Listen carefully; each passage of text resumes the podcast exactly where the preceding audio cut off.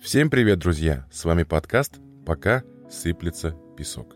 Ее бессменные ведущие Адель и Алексей. Здравствуйте. Сегодня будет самая мистическая тема.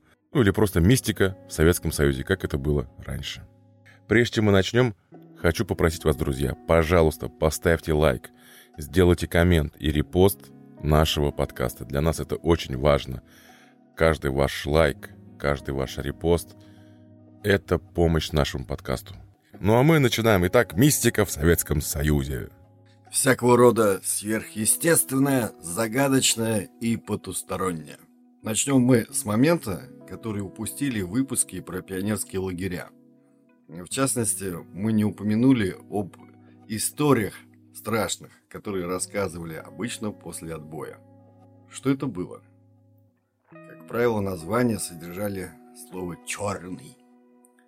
Черная рука, черная Волга. Знаете, Суть этих страшилок, ну, например, про черную Волгу. Это некий такой загадочный автомобиль с номерами серии SSD, которые, значит, расшифровывались не иначе, а как «Смерть советским детям». И вот эта черная Волга похищала детишек. В общем, что там было дальше, это уже было плодом фантазии автора.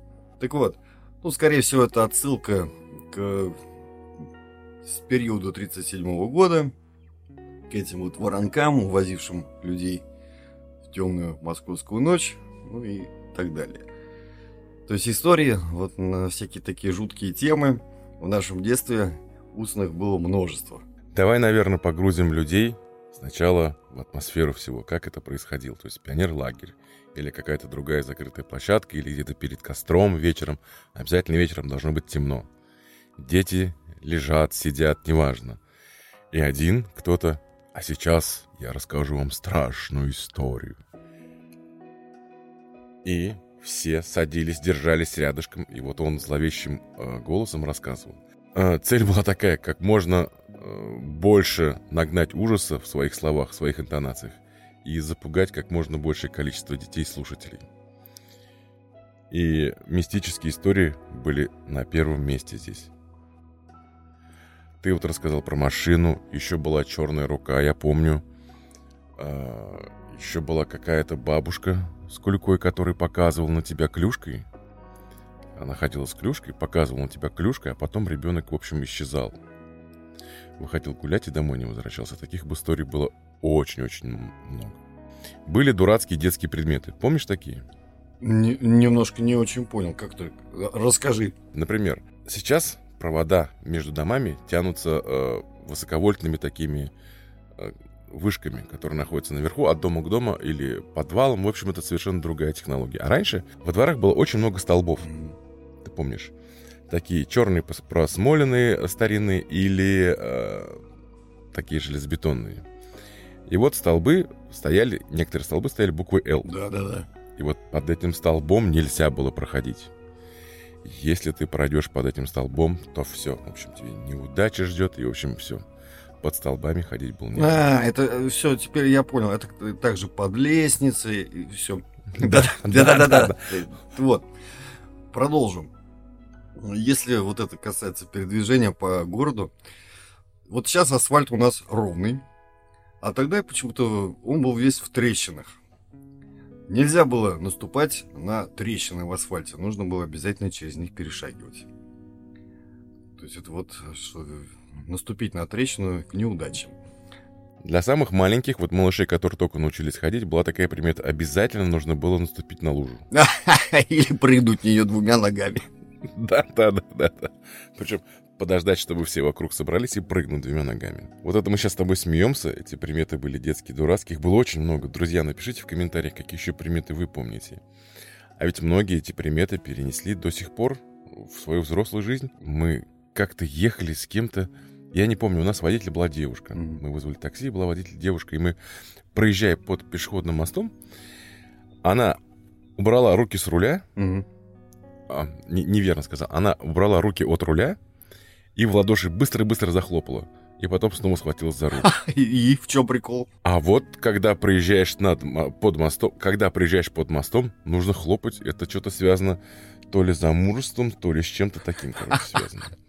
Я сам в шоке был. То есть, если бы я был один, я показал, подумал бы, что мне мерещится, но я был не один, у меня есть свидетель. Ну, ведь было еще, кстати, множество примет, которые, наоборот, вели к удаче. Там. Самое-самое сопливого детства, это если на тебя села божья коровка. Дальше. Еще одна примета, угу. тоже к деньгам, к удаче, если на тебя упала, э, как это сказать, голубиная... Фекальная масса птиц? Да. Значит, ты все к удаче. Особенно это считалось, когда ты идешь, вот именно идешь, и на тебя падает. То есть, ну это же, ты представляешь, ты идешь, там летят. То есть совпадение тут вообще какое. Не думаю. Такой же шанс, да, такой же шанс, как и выиграть лотерею. Если продолжить. Наступала пора экзаменов, соответственно, цветения всяких наших деревьев. И вот сирень. Обычно эту сирень приносили в школу, там в подарок учителям и все такое. Просто рвали, так как нечего делать. И вот девочки обычно перебирали с таким живым... Мы еще даже толком не знали, там в чем прикол. Вот перед экзаменом букет сирени. Э, так это внимательно смотрели, что там искали. Что выяснилось? Они искали цветок с пятью лепестками. Там их должно быть именно пять. Нормальный вариант взять его с собой, куда-нибудь там в карман положить. Но уж совсем-совсем чтобы уж ну, совершенно точно все было хорошо, надо было его съесть. Обязательно съесть, что всегда ели. Другое отдельное... Сейчас, ну... сейчас по-моему, такой приметы нет. Вот с сиренью точно. Ну, как-то... Я не вижу такого. Что-то да. Ну, может быть, мы с тобой уже давно не учимся в школе и в институте, поэтому не знаем. Продолжим. И тут э, стоит, наверное, многим молодым людям это будет совершенно непонятно и незнакомо счастливые билеты на транспорте. То есть сейчас они цифровые, ты просто платишь там карточкой или как, или с телефона. Тогда билеты были бумажные, и у них было 6 цифр, порядковый номер этого билета. И вот они были, попадались очень редко счастливые. То есть когда три первые цифры и три последующих э, были, вот если идеальный вариант одинаковый, например, там, условно говоря, сначала три семерки и потом три семерки, ну это же вообще это редкость редкостнейшая. Если цифры, например, там 6, 9, 8 и другие там три цифры 9, 8, 6. Все, этот билет ну просто становился коллекционной редкостью. Идеальный вариант, его нужно было возить где-нибудь там в кошелечке с собой – а уж совсем, если ты хотел, ну, прям всплеск какой-то, не знаю, там, удачи, то нужно было тоже так же его съесть. Да, я с тобой согласен. Э, собирались, смотрелись. Билетики, ты покупаешь билет, просто так не выкидывали. И это было... Взрослые дети все смотрели, такого не было, что, допустим, кто-то... Только кто-то из детей угу. этим увлекался. Смотрели взрослые дети. Конечно, часть населения во все это не верила, просто бросала эти билетики. Но очень много кто собирал. У нас был ремонт, мы перебирали вещи на старой квартире. И нашли там такую штучку, такой маленький пластиковый кармашек, в котором лежали билетики. Раньше билеты можно было купить на остановке в таких будках. Они продавались по 10 штук. На трамвай, на троллейбус и на автобус. Они были разные по цене. И вот такой нашли дома кармашек, э, пластиковый. В одном кармашке неиспользованные билеты, а в другом сохраненные, счастливые. Там было три билета счастливых автобусных, по-моему. А, ну да, то есть там ведь что важно, почему билеты выкидывали? Потому что были компостеры, которые сейчас нигде не встретишь.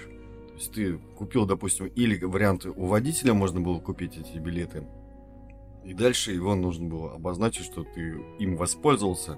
Это такая штука, что это типа штампика засунуть туда билет, нажать на рычаг, и в нем пробивались несколько дырочек таким определенным узорчиком.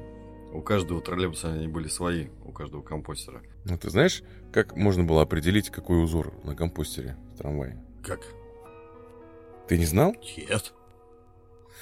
Первая дверь в трамвай, в троллейбус, в автобус, когда ты заходишь, она, как правило, рядом с водителем, так? Ну да, да. Рядом с ней водительское стекло, и на ней масляной краской всегда рисовался узор точки.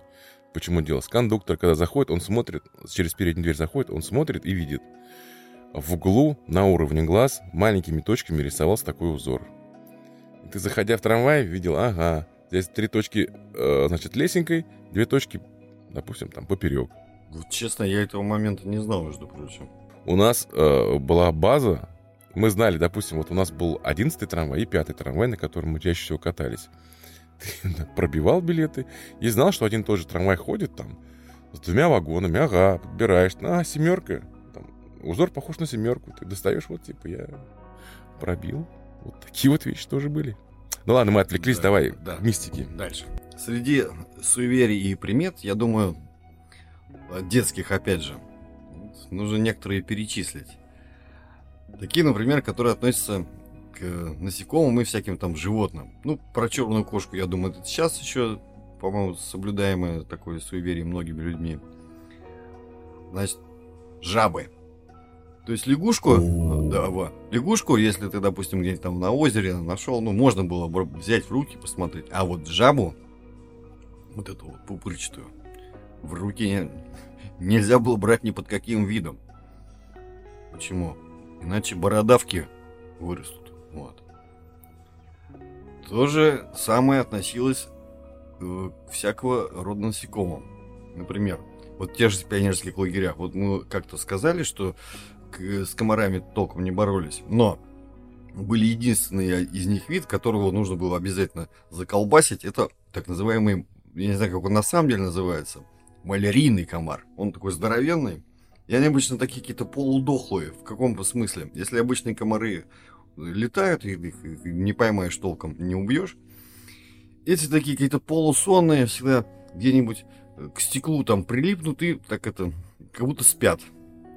И вот считал, что вот они разносят малярию, хотя и никто на моей памяти вообще ни разу не болел и знать не знал, что это такое. И вот обязательно нужно было их прихлопнуть.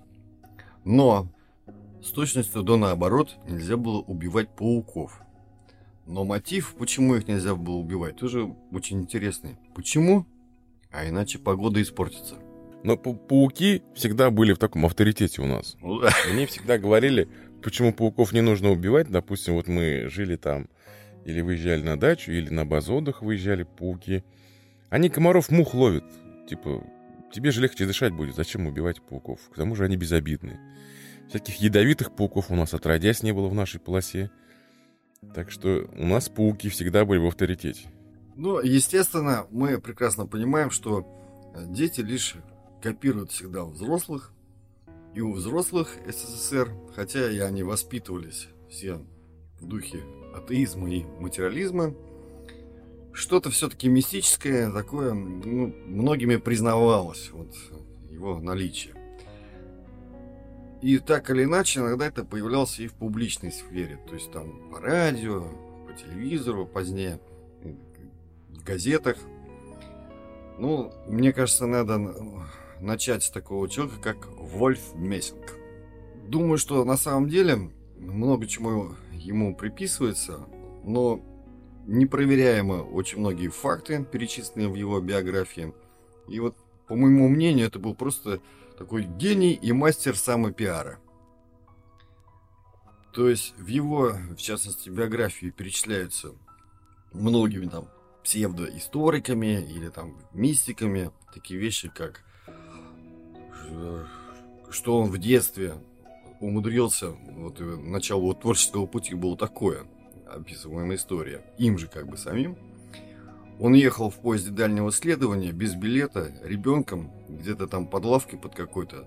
Зашли контролеры, стали у всех проверять билеты, без билетников высаживать.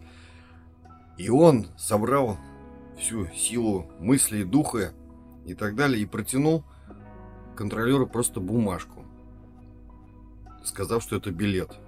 И очень так напряженно на нее смотрел ему в глаза. В итоге контролер проверил эту бумажку, загипнотизированный типа того Вольф Мейсингом, отдал обратно и сказал, все, езжайте дальше.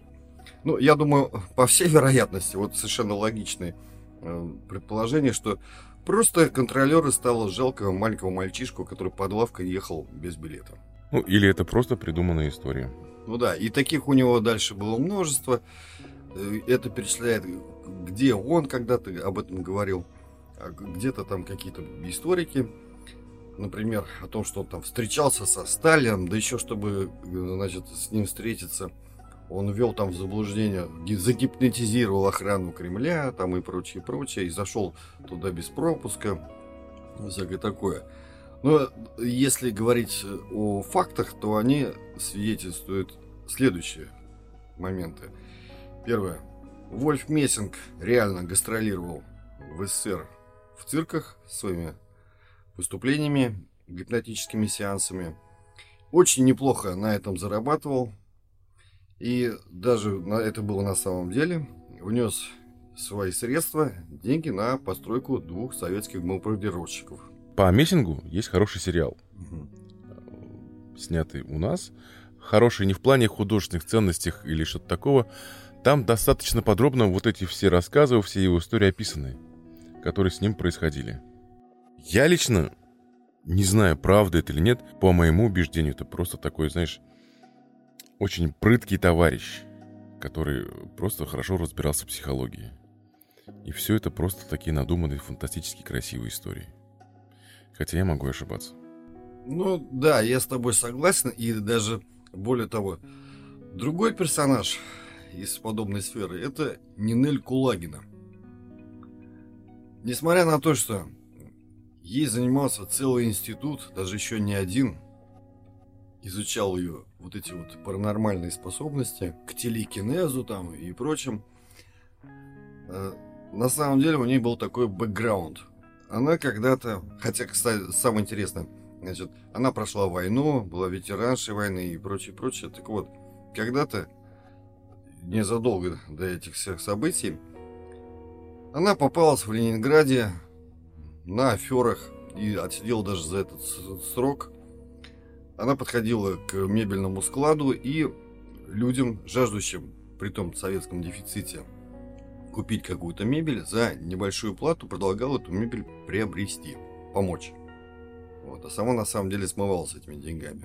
Так вот, и несмотря на вот это вот наличие такого факта в ее биографии, Институты занимались э, изучением ее способностей. Они заключались в том, что она могла заставлять двигать предметы на расстоянии. Она могла заставить якобы силой мысли и взгляда двигать предметы на расстоянии. Там монеты, спичные коробки, какие-то образцы пластмассовые, там металлические и прочее, прочее. Но по факту, что это было? Например, одно из ее разоблачений. Она заставляла двигаться стрелку компаса, но на самом деле под ногтями у ней при этом были э, куски металлической проволоки. Вот, соответственно, стрелка компаса на них реагировала и так далее. А передвижение предметов на столе многие объясняли тем, что она приклеила к ним капроновые тонкие нити – я пытался анализировать э, мистику в Советском Союзе и, так сказать, зарубежные мировые тренды. Мы об этом тоже поговорим. В Советском Союзе религии не было. Ну, так афишировался. Да, религия, конечно, была. Она была непопулярна и властью всячески не поддерживалась. Хотя и храмы работали, и священники были, и религий было множество. Но, к чему я веду? Когда нет религии, человеку нужно во что-то верить и зачастую люди верили всяким шарлатанам. И они буйным цветом расцветали на нашей территории. Всевозможные колдуны, гадалки, шаманы, хиллеры, вот это все у нас просто расцветало. Но на тот момент просто они фигурировали, в частности, в официальной печати по радио. А другие-то были такие, скажем так, латентные товарищи, которые, те же самые, насколько я знаю, знахари, на тот момент было множество, принимали они там черти где, в каких-нибудь, ко многим ездили в какие-то дальние-дальние деревни, и все это было на слуху. То есть нужно было еще найти этого человека, якобы они действительно кому-то помогали. Может быть, это было самовнушение, эффект плацебо, но тем не менее. И их было множество в разных регионах. Я просто хочу немножко переключиться. А, ты говорил о масштабных вещах, о таких вот мастодонтах, которые были у всех на слуху. Но была целая каста людей, а, мистических вот этих вот знахарей, колдунов и шаманов, которые были в каждом регионе. И если ты хотел кого-то найти, как правило, через вторых-третьих знакомых ты мог узнать телефон или адрес человека, который может помочь решить эту проблему. В каждом крупном городе были гадалки, колдуны, шаманы. Всегда была бабушка. Особой популярностью пользовались бабушки на деревне, которые отучали от алкоголя. А по поводу гадалок. А, имеется в виду не те э, цыганки, которые были у вокзалов, всегда причем. В последние там 10-15 лет как-то они куда-то исчезли, но в советские времена всегда возле вокзалов были цыганки. Если вы думаете, что раньше советский народ был глупый и ходили к колдунам и гадалкам, вы глубоко ошибаетесь. А я работал недавно, допустим, несколько лет назад, в одной замечательной конторе. И все девочки наши в конторе, все вместе пошли гадалки. Вот, веришь, нет? Все с образованием, с высшим, все понимали. Более того, они узнали адрес гадалки, и мы как бы на чаепитии каком-то все вместе все это дружно высмеяли. Ну, типа, ха-ха-ха-ха, вот там обувает дурачков. Туда приходишь, короче, а у нее была очень хитрая такая стратегия. Она, э, ты приходишь к ней, сколько стоит ваши услуги? Она говорит, нисколько. Я работаю бесплатно. Если захотите что-то оставить на память о себе, оставьте. Сколько чего, дело ваше. В итоге наши мадемуазели, их было, сейчас скажу, шесть человек, пошли на прием, заплатили каждое, по-моему, по полторы или по тысяче, что-то такое. Им всю эту тему разложили. Все пришли с круглыми глазами. То есть шаманка это явно какой-то психолог. Она знает, кому бить, на какое на больное место. У кого, значит, муж изменяет, у кого муж пьет, у кого, значит, нависла опасность над, над здоровьем, что-то еще. И но если хочешь дальше летиться, опять нужно идти к ней. Вот вот и в чем прикол.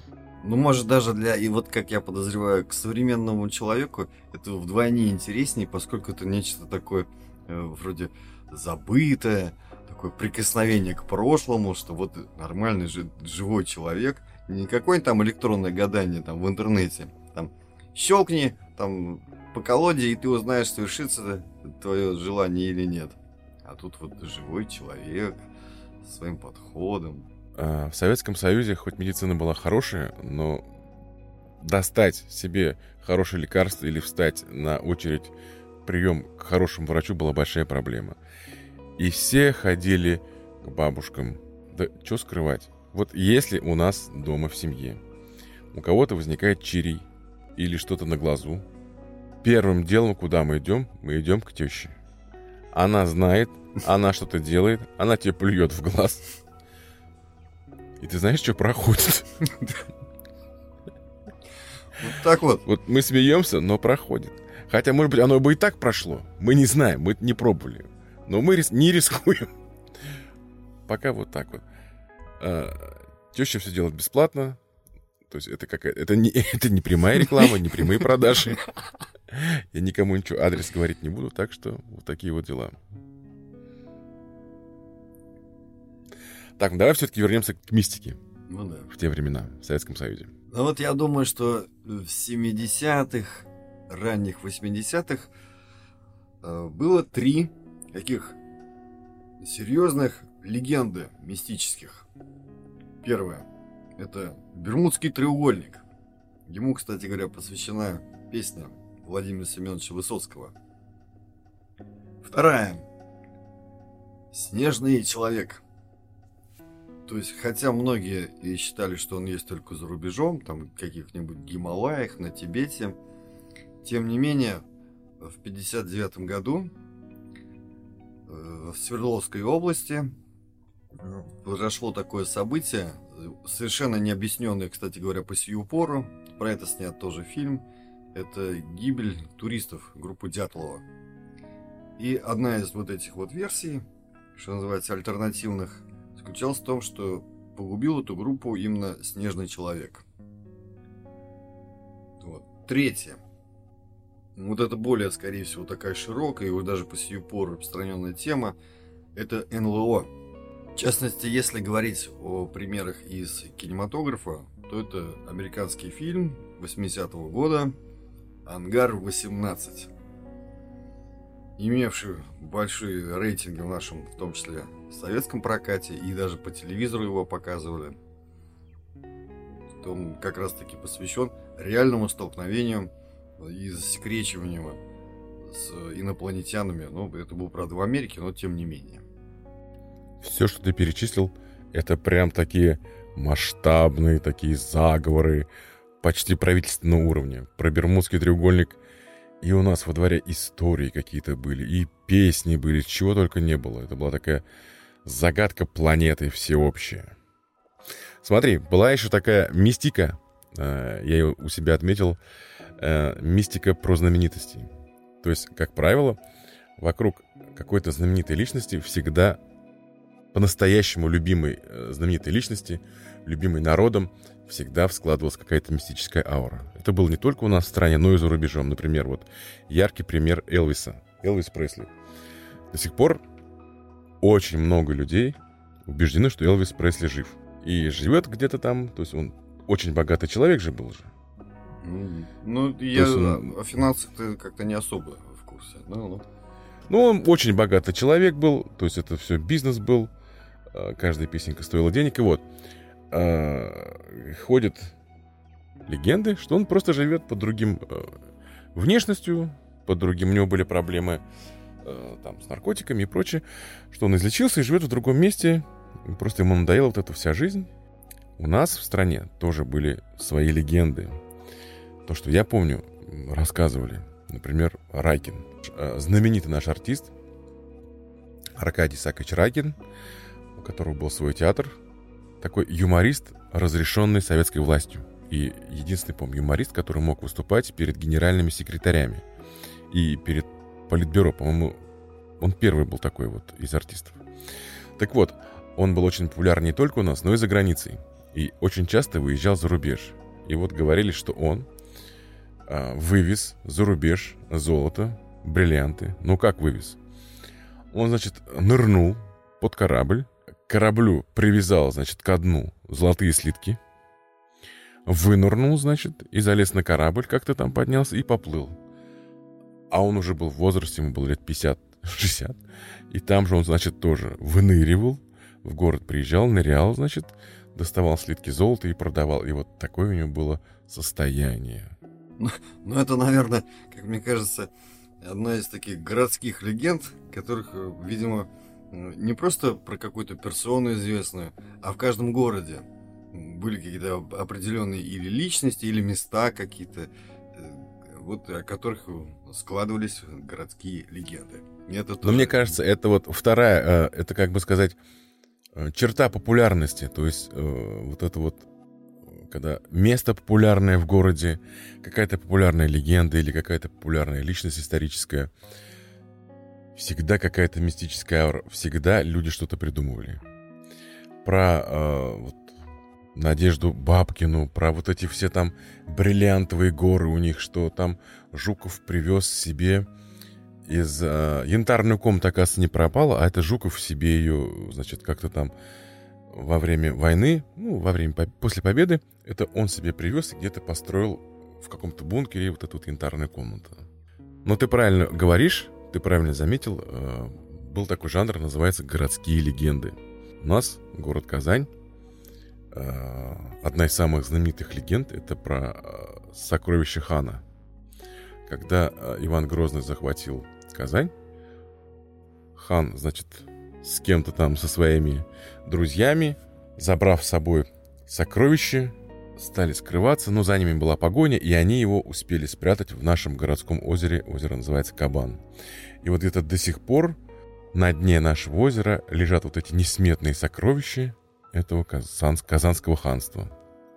По-моему, сняли какой-то даже фильм у нас, какой-то такой дурацкий, беспонтовый, нет? Это камень мы кидаем сейчас в огород товарища Безрукова и прочих, вот, да, что-то такое. Ну, что-то такое было, да. да. Который как-то сни- снимать его снимали, а вот что он где-то там прошел, как-то ничего потом это толком не известно. Ну, факт о том, что легенда это очень известна, и до сих пор многие, да практически все в Казани уверены, что в кабане где-то лежат ханские сокровища. Может быть, на самом деле так. Я... Ну, насколько я помню, из того же самого Ютуба, там есть несколько роликов, где действительно показаны аквалангисты, ныряльщики, которые по сию пору пытаются их найти у нас в Казани. Одна из, кстати говоря, легенд, опять же, казанских, а, и она тоже совпадает вот по смыслу с тем, что это что такое финансовое, о несметных сокровищах, в частности, о пропаже золотого запаса, точнее его половины, который в 18 году перевезли из Питера в Казань и складировали в нашем банке на Баумана. И вот он оттуда пропал в результате вот этих вот революционных действий и пропал начисто. Но, как опять-таки впоследствии стало известно, все не совсем так, чтобы кто-то конкретно взял и погрузил и вывез вот все полностью. А его просто-напросто разграбили вплоть до того, что мне известен такой факт, освещенный у нас в СМИ, где-то в году, по-моему, 2005 что-то такое, на чердаке одного из домов на Баумана нашли просто ведро, полное вот этих вот червонцев золотых. То есть, насколько, опять-таки, дальше я стал это дело выяснять, э, многие просто говорили, что разграбили настолько массово, чтобы люди просто уносили это золото вот сколько могли, обычные граждане. Но опять-таки, это же легенда, это же подтверждение, я так понимаю, нет? Золото до сих пор найти никто не может. Вот, но то, что оно пропало, это факт. Кстати, нам будет очень интересно узнать а, легенды вашего города, легенды вашего населенного пункта. Пожалуйста, пишите в комментариях в нашей группе в ВК или в нашем инстаграме, пока сыплется песок. Расскажите свои истории, свои легенды, будет очень интересно узнать. И как знать, может быть, вместе с вами запишем выпуск? Ну да, к примеру, э, соседний с нами город, Свияжск, недалеко от Казани, э, в советское время ему, э, одной из историй, вернее, этого города была посвящена книга нашего казанского, по-моему, автора Зуфара Футкудинова. Она называлась «Тайна стоит жизни». Причем это был такой бестселлер. Я не знаю тираж, но ну уж не миллионный, ну, наверное, на сотни тысяч он, скорее всего, разошелся. Это детективная история, которая посвящена вот этому монастырю Свияжский, который там есть и по сию пору. Значит, где настоятель спрятал свои сокровища в такой сложной системе катакомб и подземных ходов. И существуют люди, которые по сию пору пытаются эти сокровища найти, потому что в сюжете там так и написано, что они не были найдены. Как говорил Шариков, еще парочку. Значит, первая легенда такая. Якобы в нашем казанском доме для умалишенных в советское время содержался Юрий Гагарин, который, как следует из этой легенды, не погиб, а вот за какие-то там грехи был сослан в Казань и вот заперт вот в этом доме для умалишенных.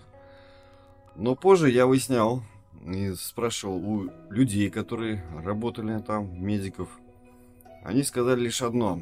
Легенда это возникла потому, что там был всего лишь пациент, внешне похожий на Гагарина. А вот что касаемо логики, по которой эта легенда возникла, то суть в чем? На тот момент Казань не была таким еще миллионным городом, не глухая, но тем не менее провинция, и то, что туда ссылали, это было достаточно нормальным явлением. В частности, э, в 61 году туда был сослан сын Сталина, Василий Сталин. Это чистейшая правда, он проживал по адресу улица Гагарина, 105, квартира 82. И жил он, правда, там недолго. В 62 году он умер и был похоронен на нашем Марском кладбище. Но поскольку это, скажем так, была такая информация достаточно закрытая, Многих это очень интересовало, и они впоследствии приезжали в качестве туристов вот на этот адрес посмотреть и вот посещали ту самую могилу на кладбище. Ну, впоследствии в 2002 году сын Сталина, Василий Сталин, был перезахоронен уже в Москве на Троекурском кладбище. Что хочу сказать в дополнение вот э, к твоей вот этой вот истории про сына Сталина. Это на самом деле факт, и я могу сказать э, стопроцентно. Э, Почему?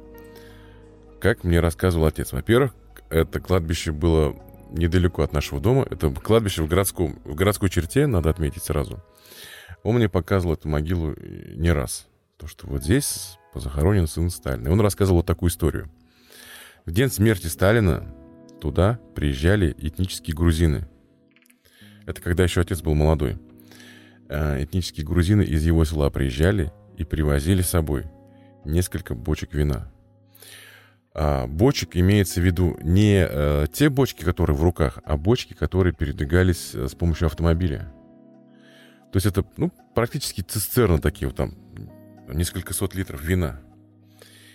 И каждый мог прийти туда, выпить вина, хорошего грузинского вина, которое они пили сами, в память о вот сыне Сталина. И отец, будучи еще ребенком таким, ну, подростком, короче, они знали туда, то они знали, они бегали туда. В, в один год эта традиция прекратилась. То есть они пришли туда, а ну, этой истории уже не было. Почему? Говорят, что уже перезахоронили его тайно. Мистика СССР более позднего периода, периода перестройки. Свой рассвет, мистика и вот это все, все вот это загадочное получил именно в период перестройки, так сказать, на закате Советского Союза, на закате советской власти. Выступление. Мы с тобой говорили уже, по-моему, про выпуски про 90-е, про Кашпировского, про Чумака и про целую орду вот этих самых людей, которые стадионами собирали аудиторию и лечили всех. Ну да, мы об этом упоминали, но что важно э, подчеркнуть, что в тот момент это стало гласным. То есть это стали показывать по телевизору, а многие темы, такие, например, как та самая предсказательница Ванга, это вот можно было взять любую газету, которых в то время появилось в огромном множестве, и там обязательно была статья не просто про нее там, а ее там типа «Ванга сказала». Также были популярны множество экстрасенсов. Люди, мало того, не просто о них там читали, смотрели их по телевизору, были курсы экстрасенсов. То есть не вопрос, ты хочешь им стать, пожалуйста, они стоили каких-то сравнительно небольших денег. Как правило, располагались в Питере или Москве. И многие туда ездили и учились на экстрасенсов. То есть это к чему в итоге приводило? У человека там обострялись все чувства, он начинал там, кто-то кто-то видел ауру, кто-то мог там что-то предсказывать. Ну, конкретный пример привожу. У меня один товарищ на тот момент был, который на такие курсы съездил. Это на самом деле была такая психологическая обработка, то есть э, людям вселяли такую уверенность в собственных силах, такую максимальную, что ты вот там буквально полубог, и ты можешь все. Конечно же, это было вранье, в числе прочего, вот так, такая рассказанная им история. Это было в Москве, вот они поехали из наших краев в Москву, там учились. В какой-то момент, э, значит, они решили позвонить своему другу, московскому, жившему на тот момент в Москве, переехавшему, вернее, туда. Но не знали его телефон, их было три человека. И вот эти три экстрасенса решили сосредоточиться и предположить его номер. И они коллективным усилием, ну вот хочешь верь, хочешь нет, вот из разряда таких это история, предположили вот этот семизначный номер, позвонили и вызвонили его. Вот так вот. Фантастика. А что же они лотереи-то 7 номеров не написали? О, о деньгах речь не шла у них, видимо, в тот момент. Ну да, в те времена это было поставлено на поток. В таком плане, что Э, лекции, книги, литература, все вот эти хиллеры, э, волшебники, колдуны, они были настолько популярны, настолько узнаваемы, что вплоть до у каждого из них был свой час на телевидении, то есть приглашали на телевидение, на радио, в средства массовой информации. Они были вхожи во все высокие кабинеты. И у них консультировались очень известные люди, и это считалось нормой. В 99% случаев это просто было надувательство и обман. Расскажу такую историю. Значит, помнишь, ты меня спросила, у, у нас, у тебя есть такой человек, который вот с этим непосредственно не просто сталкивался, а профессионал? Я говорю, да, есть. Такая его личная история. Он в те 90-е годы, будучи вот этим магом, ездил на слеты магов в Черноголовке. И вот на вот этих вот конференциях люди показывали свои фокусы, и в определенных случаях его секрет можно было купить. И вот один товарищ собирает такую группку около себя и говорит, сейчас я вам все покажу. Стол. Он достает из кармана спичный коробок, ставит его, что называется, на попа. Так вот поставил. Делает такие магические пасы, напрягается. И раз, и коробок стал двигаться по столу. Так беспорядочно. Согласно его движениям. Те офигели. И, такие сидят и... А, какая энергия! Боже мой, туда-сюда. И стали спрашивать, давай мы у тебя купим э, секрет. И тот заломил какую-то немыслимую цену. И не стал продавать. Убрал коробок в карман и говорит, нет, вы уж как хотите, но вот оглашенная мной огромнейшая цена, вот только такая, не, более, не меньше фокусники почесали репу, скинулись и собрали необходимую сумму. И вот они опять-таки маленькой группкой такой вновь собрались, и тот опять-таки вновь показал этот фокус, то есть положил коробок, поставил, тот стал двигаться. Что оказалось? Переворачивает он коробок, и там приклеен живой таракан. Друзья, подводя итог, мы с Алексеем считаем, я думаю, ты со мной согласишься, что в большинстве случаев это все просто надувательство и обман. Если у вас есть кто-то знакомый, кто может доказать обратное, или вы с кем-то знакомы, который может реально что-то рассказать интересное тему, пожалуйста, пишите нам. Или в группу ВК, или в наш Инстаграм. Нас очень легко найти. Просто вбивайте в поиск «Пока сыплется песок». Мы с удовольствием сделаем выпуск – замечательным вот таким вот вашим экстрасенсом, вашим знакомым, вашим колдуном или гадалкой. Заодно протестируем, на самом деле это или так. Мне кажется, будет очень интересно. Ну да, или, кстати говоря, нам будет очень интересно э, ваши, например, воспоминания из детства о приметах, обрядах. Вот если, опять-таки, напомню, вызов пиковой дамы. Ночью на зеркале нужно было нарисовать там, я сейчас не очень хорошо помню подробности, что-то там лестницу, еще и не чем помадой.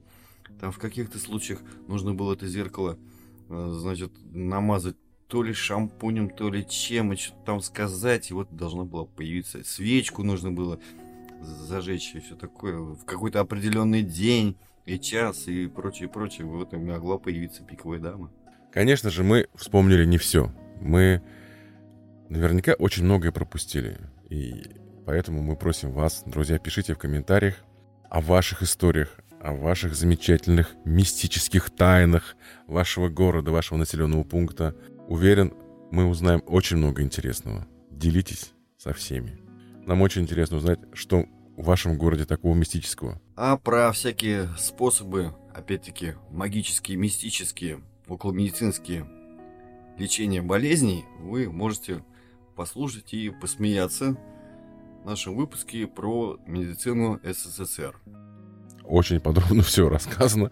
Можете обязательно послушать. Очень интересно и очень весело. Ну а на сегодня экипаж подкаста «Пока сыплется песок» прощается с вами. До новых встреч, друзья. До свидания.